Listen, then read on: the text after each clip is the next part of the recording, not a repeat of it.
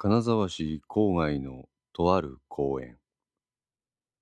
ここにはかつて紡績工場であったレンガ造りの建造物がある。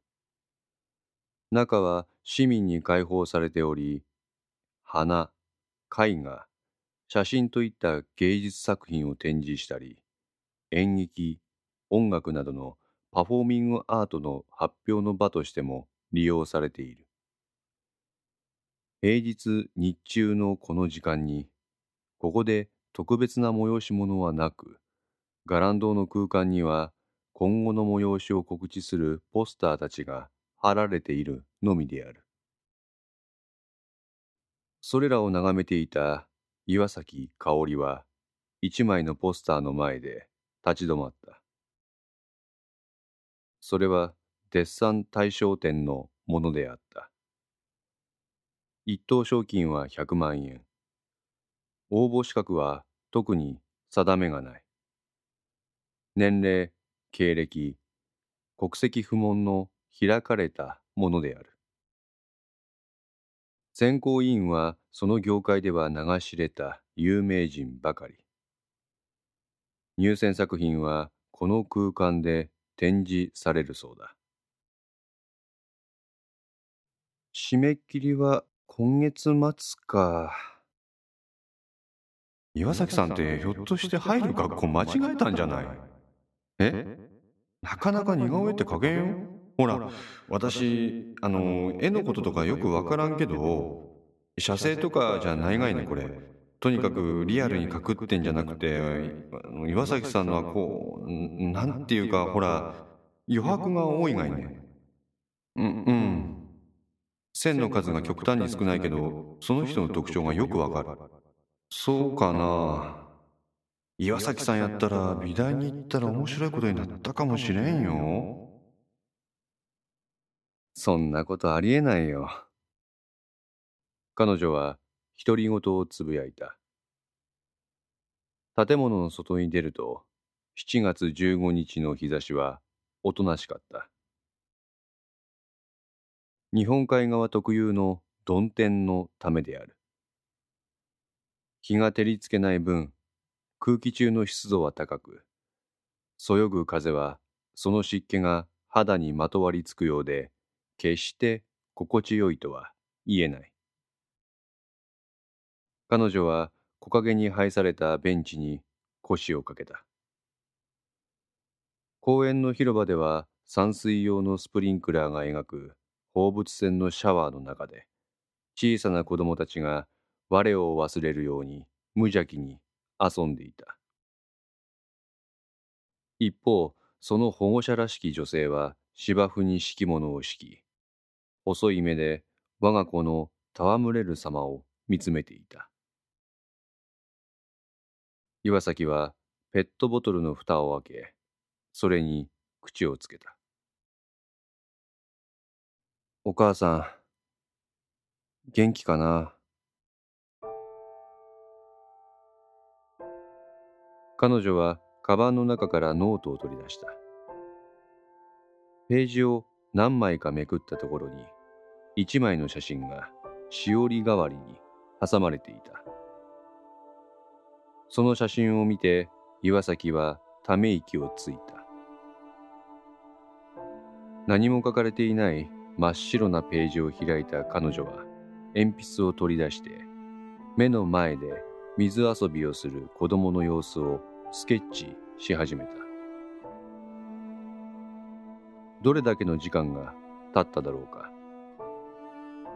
気がつくと彼女は何枚ものスケッチを描いていた。公園で戯れる子供の姿。それを見守る親の表情。風にそよぐ木々仕事中に営業者の中で休憩を取るサラリーマン。小型犬を散歩させる老婦。京子や相馬にその作風を評価された極端に線の数が少ない似顔絵のようなものではなく一本の線を巧みに使った実に写実的なスケッチであった携帯電話が震えた。筆を止めた彼女はそれを取り出した。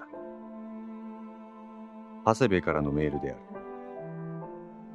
今日は学校に来ていないみたいだけどどうしたのかという内容である。彼女はその文面だけを読んでそのまま携帯電話をカバンの中に片付けた。なんでこんなにしつこいんだろう。それ以降、筆を取るも気が散った。ダメだ。調子出ない。彼女はノートを膝の上に置いてタバコをくわえた。その時である。背後からのぶとい男の声が聞こえた。うまいもんやね。振り返ると、ティアドロップ型のサングラスをかけた角刈り頭の男が立っていた。姉ちゃん、美大生か？え？お、違うんか？岩崎はうなずいた。しかし、わしは絵のことはよくわからんけど、えらいうまいこと書くもんやね。おじさんはカメラですか？男は一眼レフのカメラを首から下げていた。ああ、下手の横好きやけどな。姉ちゃん、見てみっけ。担いでいたリュックサックからアルバムを取り出して、男はそれを岩崎に渡した。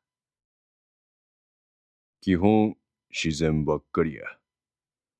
時々昆虫とか動物とかあっけど、やっぱり動きがあるもんは難しい。岩崎はアルバムをゆっくりと見ながら口を開いた。私も写真のことはよくわかりませんけど、結構いい写真のような気がしますよ。そうかええ。男はまんざらでもないように口元を緩めた。姉ちゃんの絵も見してくれんけ。お見せするほどのもんじゃないですよ。恥ずかしがんなって。わしだって結構勇気出してあんたに見せたんやから。こう言われてしまうと、さすがに岩崎も逃げ道がない。彼女は顔をあからめながら先ほど書き留めたスケッチのページを開いて、それを男に渡した。彼女の隣に腰をかけた彼はページをめくりながらいちいち驚嘆した。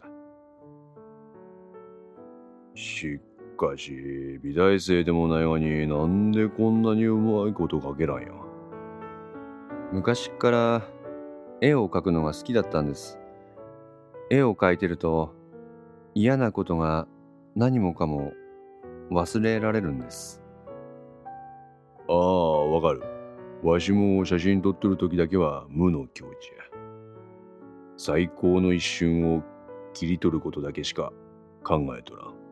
おじさんもそうですか？男の作品を見終わった岩崎はそれを畳んだ。アルバムの表紙の隅にイニシャルのようなものがサインペンで書かれていた。TF? ああ、それわしの名前や。藤木武雄。ほやから TF なんや。あ、藤木さんっておっしゃるんですか。あんたは？岩崎です。下の名前は？香りです。いい名前や。そうですかね。名は体を表す。あんたにぴったりな名前やと思うよ。この藤木の言葉に岩崎の表情が一瞬こわばった。あれ？どうしました？ここら辺は随分とまた作風が変わるんやね。藤木が見ているページには相馬たちに評価された似顔絵が書かれていた。ああ、ごめんなさい。そのあたりはその手のイラストばっかりです。誰かわからんけど、ほら、この UFO みたいなもんが乗っかっとるような髪型のこいつ、なかなかおもろいな。えっと、それ、大学の先生なんです。大学？どこの？石川大学です。ああ、ほうな。あんた石大なんけ？ええ。学部は？法学部です。はあ。アートの世界とはちょっと無縁のような感じやな。まあ。ノートをめくりながら藤木は言った。これはこれでなかなか味があっておもろいな。そうですか？おう。ありがとうございます。これはあれか。あんたの大学の関係者なんか。まあ、そういう人もいますけど、個人的に気になる人を書いてみたって感じです。ほうか。藤木が目を落とすページには、髪を短く刈り込んで、くわえタバコをする男の絵があった。視線を移動させると、その男の下には、顎を上げてこちらを見るスーツの男。そのまた横には、薄くなった頭髪を七三分けし、眼鏡をかけた細めの男があった。こんなんて、パッと見で特徴とかつかんですぐに書けるもんな。いいえ、写真を見て書く場合もありますよ。藤木さんが初めに見たようなスケッチとは違って、余分な線をそぎ落とさないといけないんで、私の場合はこっちの方が 時間がかかるんです。はあ、ええ注文は奥が深いんやね。藤木は下妻義夫のものと思われるイラストを見て、ノートを閉じた。ありがとう。そう言って、岩崎にノートを返そうとした時のことである。そこに挟んであった写真がひらひらと地面に落ちた。藤木はすかさずそれを拾い上げた。これはしおりですよ。しおり？どう見ても家族写真やけど。なくしてしまうと困るからしおりにしてるんです。ほう。藤木はさっとだけ目を落として、それを岩崎に返した。高校もんやな、岩崎さんは。そんなことないですよ。この建物じゃ、いろんな方面の作品の発表がされとる。そうですね。表現者にとってはなかなか面白い場所や。私もそう思います。何かを世の中に発信してみようかなって気持ちにさせてくれます。あんたみたいな若い感性とわしみたいな枯れた男のコラボレーションちゅうのも面白いかもしれんな。枯れたって。私が言うのもなんですけど、何かに打ち込んでる人って年齢を感じさせませんよ。そうか？いい年の男が照れたような顔で岩崎を見た。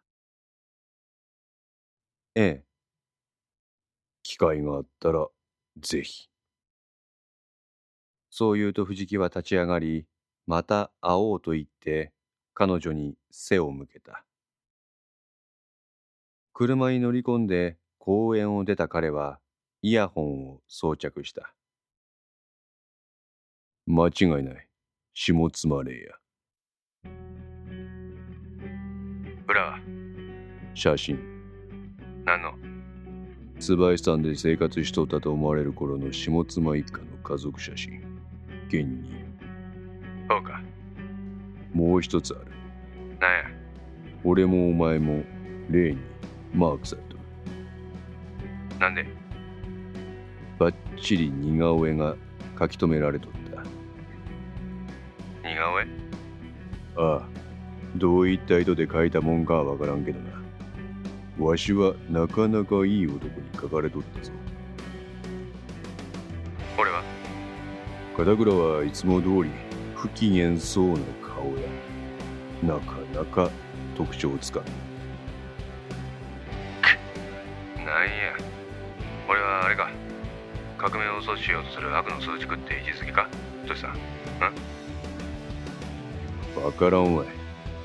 同じページには朝倉部長の似顔絵もあったぞ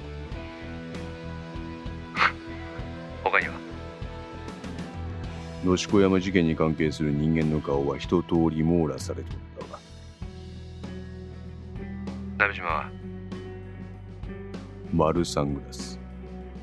ってことは例の中ではあいつの情報がまだアップデートされとらんってことは？そうかもしれんな。片倉との会話を終えた古田はおそりと独り言をつぶやいたあの姉ちゃんが闘争のシンボルっちゅうのはちょっと酷やな。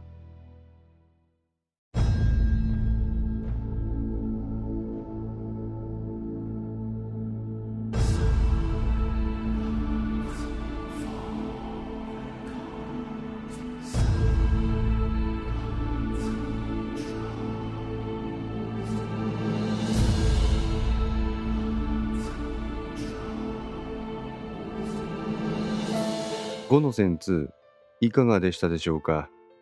このお話は毎週月曜0時に1話ずつ更新できるよう鋭意作成中です。ご意見やご感想などがありましたらウェブサイトのコメント欄かお問い合わせお便りコーナーからお寄せください。皆様の声は私にとって非常に励みになりますのでぜひともよろしくお願いいたします。お寄せいただいた声には実質ですが何かしらの返信をさせていただきます。